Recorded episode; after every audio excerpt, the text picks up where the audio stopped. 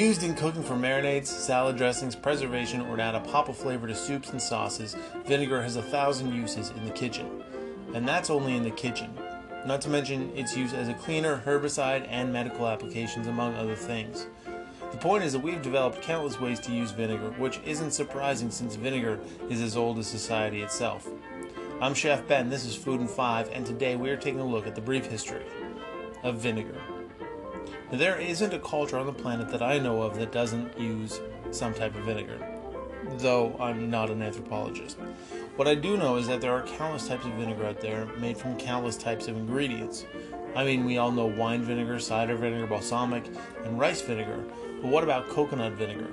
What about raisin vinegar or cane vinegar? Vinegar can essentially be made of any natural item that contains sugar. Noting all these different varieties of vinegar and all the different ingredients that they can be made of begs the question what is vinegar anyway?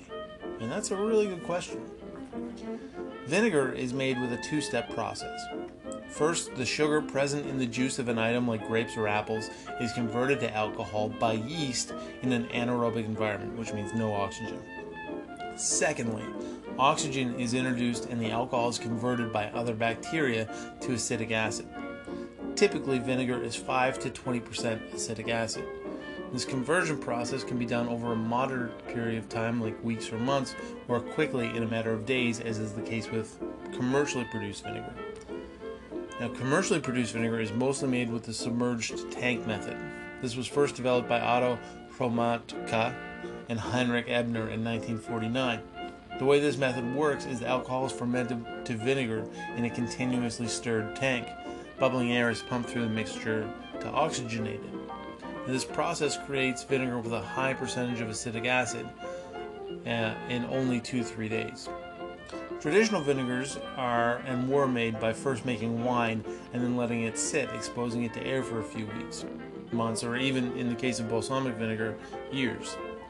Knowing this, it seems pretty likely that vinegar was first discovered by accident after someone fermenting wine wasn't after some fermenting wine, excuse me, wasn't sealed properly. Vinegar literally means sour wine. So, who exactly invented vinegar? Well, there is no one person or even one culture that is credited with inventing or discovering vinegar. Some cultures got there sooner than others, but most found it on their own. Having said that, the Egyptians had vinegar for at least 3,000 years, um, and evidence points to much, much longer and the Babylonians had it at least 5,000 years ago. Those are the periods that we have concrete evidence for. However, it seems very likely that it would have existed pretty much when alcohol was first discovered. And this happened way back in the Neolithic period around 10,000 BC. This is when agriculture was first starting to be developed and metallurgy was in its infancy. Essentially, we were coming out of the Stone Age. Now, throughout history, vinegar has been used for many purposes. Uh, Hippocrates used to, used to prescribe vinegar as a drink to his patients. Julius Caesar's armies drank it. Roman soldiers offered it to Christ. And people from Rome to Greece used to drink it diluted with water as a cool and refreshing beverage. Now, this may seem crazy to you to drink vinegar, but we do it. We just call it kombucha. So, there you have it. That is the brief history of vinegar. I'm Chef Ben. This is Food in Five, brought to you by HowToNotBurnShit.com, your modern culinary manual. Thank you, as always, for listening. I super appreciate it.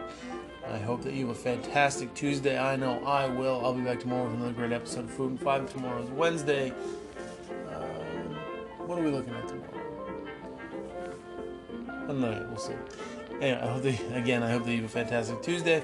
Uh, and you can follow me on Instagram and Twitter at Chef Ben Kelly and on Facebook at Ben Kelly Cooks. Uh, you can like and subscribe or rate or comment or share the podcast, whatever you want to do. Tell your friends about it. You know, if you enjoy this podcast, go go tell one person. That would mean the world to me. Um, other than that, I'll see you tomorrow. I'll talk to you soon.